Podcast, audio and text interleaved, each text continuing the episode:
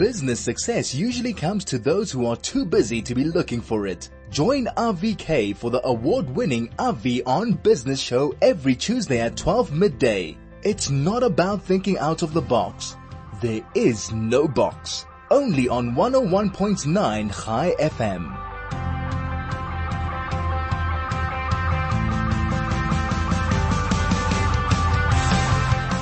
What a sad day it is at the moment for South Africa, just to see what's going on.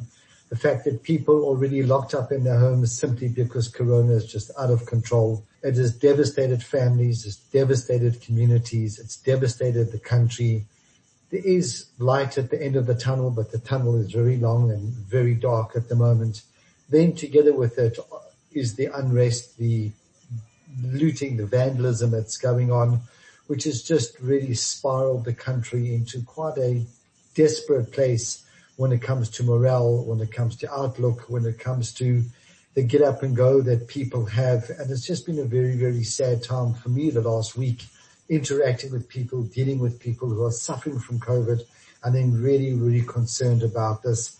There's lots of discussion, the reasons, the why, the economic input, the economic data how that affects why people do it. But the bottom line is that it's lawless and it's creating a sense of havoc in the country.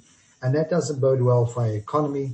And it certainly doesn't bode well for us in the eyes of international investors. Well, there's no one better to call than Wayne McCurrie whenever I find myself in a position where I just need someone to unpack the scenario for me. Wayne, as always, welcome to Chai FM. Yes, thank you very much, Avi. Great. Wayne, am I being overly pessimistic over here?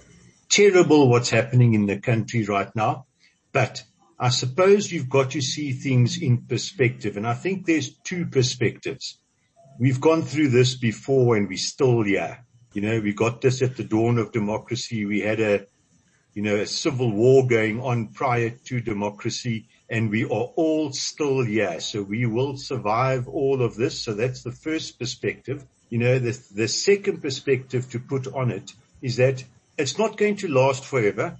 You know, it will all come to an end. I mean, obviously there'll be recriminations and why weren't the police better? And I mean, that will all come at a later stage, but it will come to an end probably quicker than what everyone anticipates. And every country goes through this. I mean, literally, you know, there's been riots in virtually every country that I know of and looting of stores.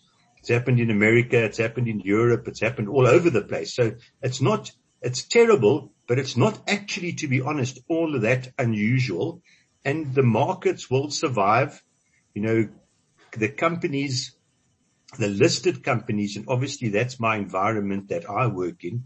The listed companies will all survive what's happened to their stores and the looting and the destruction. Um, you know, Sasria, we forget that Sasria, which was set up, I don't know how many years ago, maybe 50 years ago, 40 years ago, is specifically designed to cover uh, uh, uh, riotous acts and, and vandalism like this. So there is insurance. It's not even on your company's insurance uh, policy.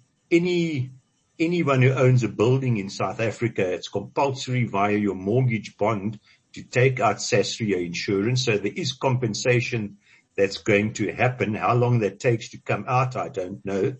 So in other words, it's not the end of the world, although clearly it's a terrible thing. And, you know, your greatest sympathy goes out to the poor company, the poor family business, the poor sole proprietary business where their whole livelihood and everything has just come to an end and also all the people who have jobs in these companies that have been affected by this. But it will all come to an end. Same as the virus, it will all eventually come to some sort of conclusion. Now, when I'm sure you got a lot of calls and a lot of communication, I got calls last night and this morning, almost people like, like, like goading me on to say the Rand's gone to hell, eh? Watch what's going to happen to the Rand. And next thing I get my normal, my daily update from RMB and it says, I thought it was very well written. Surprisingly, the Rand, surprisingly well behaved. so yeah. I thought that like sort of put it in perspective that yes, the Rand should have been emotional and the Rand should have um, sort of mirrored the yes. feeling in the country. but it didn't because fundamentals are fundamentals at the Yeah. end of the day. I mean, let's, let's talk about the Rand and we've spoken about the Rand every show that, that, that, that we're on together. You know, fair value for the Rand, and this is something I've been saying for a very long time. Now, fair value for the Rand is about 1550. So the Rand since, oh, when? Since the beginning, yeah, let's, let's just say the beginning of this year, the Rand's actually been too expensive. It's actually been trading stronger than fair value for very good reasons, obviously, essentially the commodity cycle and the economic recovery that's happening in South Africa. Now, what I've found with markets is you never know what the trigger is going to be. But when something is overvalued or undervalued, a trigger sets off the correction to fair value. The trigger itself doesn't cause the asset to fall or rise. The undervaluation or overvaluation causes the asset to fall or rise. So in other words, the Rand was looking for an excuse for a bit of weakness because it was too strong. Now whether I thought that would be the commodity cycle turning, that would have been my guess as to what would cause the Rand to weaken a little bit. Unfortunately, the trigger happens to be these riots, but the Rand was sitting there waiting to weaken because when it got down to that 1320 odd level, um, I think it got, I think its, its best was maybe 1330 whenever that was in the beginning of June, the Rand was ripe for a correction. Now, as I said, unfortunately, what's caused the correction are, is the riots, but that's not the reason why the Rand's weakening. The reason why the Rand's weakening is it was too expensive. It was well over, well above fair value and it's a trigger. It's the same as, you know, people said, you know, in 2008 when the market corrected, they say it was this event that caused it or that event that caused it. It wasn't actually, that was the trigger. The fact was the market was 40% above its normal valuation levels and the trigger happened to make it fall 40%, but that's not the reason. And I think you've got to differentiate between the two. It's so true. And uh, when I've, you know, I remember sitting in Gallagher Estate at a Momentum conference listening to you speak and you put up the covers of um, Financial Mail for the last two or three weeks prior to the great crash. And it was just like, you know, why aren't people investing? Why don't you pile more in? And then a week later was this big sort of vortex with everything going downhill. And you explained it very nicely and you, nicely, and you spoke about a particular um, index. This is RV on Business. Wayne McCurrie, who's live from I don't know where, I would guess somewhere in your home. Wayne, welcome back to Chai FM. Um, what, what, I'll mention to you just before the break is that you were speaking um, at, at, a conference once at uh, Gallagher Estate where I was just before the great um, recession that we had a couple of years ago. And the one index that you spoke about was the Baltic Index, which I now know is the Baltic Exchange Dry Index, which yes. really measures shipping. And you said to, you remember you stood up and you said, there is not a single ship going through the Suez Canal. And I then was at Macsteel a few days later, um, and one of the people there said to me, we've got ships sitting in Cape Town Harbor that are costing, and he gave a figure of what they cost per day per ship in US dollars. Says, and they're not moving. I don't have a single export order. Look, thank God that changed, that moved. Yes. But I heard that from you. I learned about this index. I then heard it in practical terms from the biggest steel producer at that time in the country. And it was a reality. Within a few four, four or five months, that was a total different story. Things had changed. Orders were in. Ships were sailing. Where do we stay now? Because when we look at the index, it's gone through the roof. Things are expensive. People saying that the Chinese already are taking advantage of the desire for the economies to start working. How do you explain that whole macroeconomic phenomenon to us?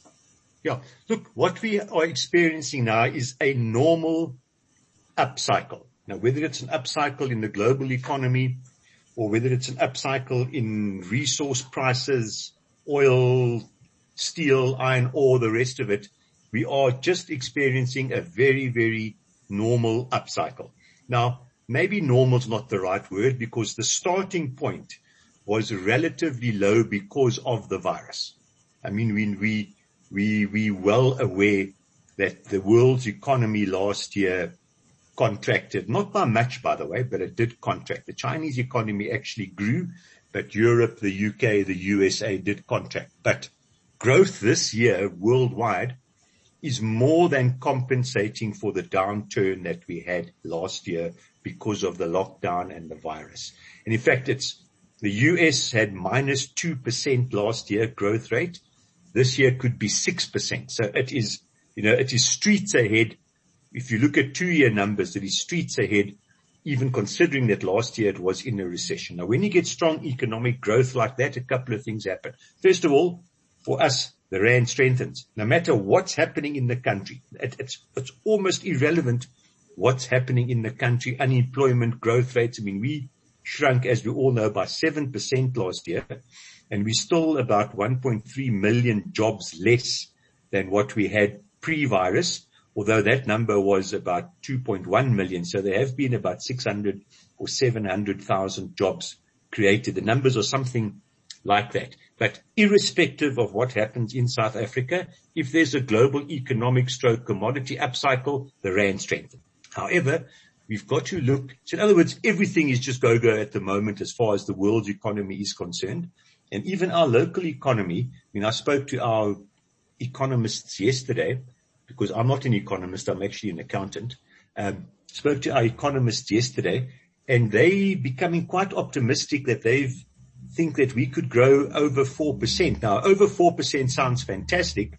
It is, however, still two or 3% less than what we shrank last year, but still we'll take a 4% growth rate. For and sure. they, and they're even a little bit more optimistic about next year. Next year, initially they were, they were thinking, oh, somewhere around 1.5, 1.6%, and they've upped that to about 2.2 or 2.3%. Of course, when you talk to economists, there are always many caveats along the way as to why it might be too low or too high, etc. So even though we're not anticipate, we're not participating in the global economic expansion as strongly as what we should be, for many reasons that we all know, the world is expanding and South Africa is expanding with it. The question Well, is how long yeah. does this last? Now we, we also, we also all know that ever since 2008 we've had extremely low interest rates worldwide, especially long-term bond rates. In fact, in Europe, some of the bond rates went negative, where if you bought a bond, you had to pay interest to the government. I mean, it's an astonishing set of circumstances.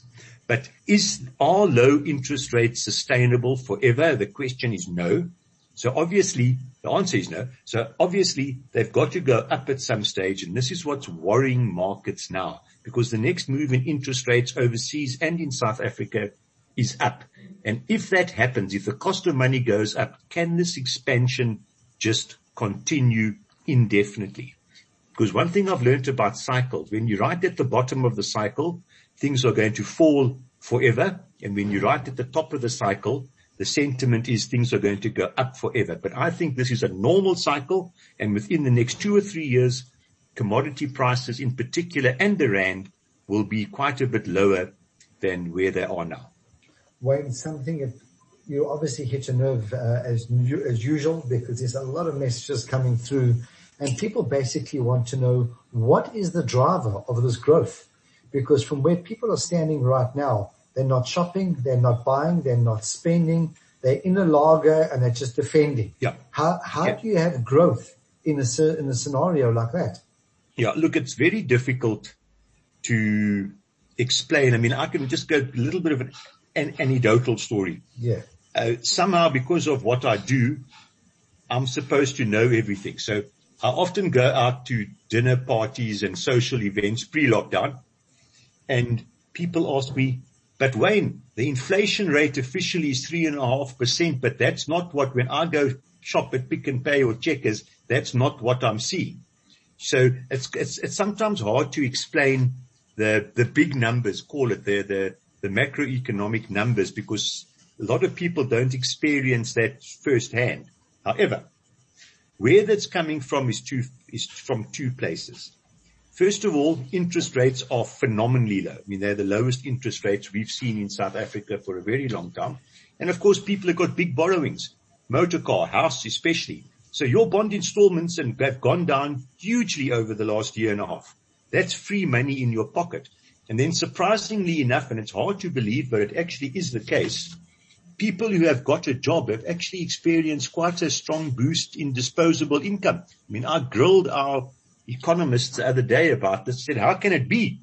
They said, it's strange, but it actually, people have got more disposable income.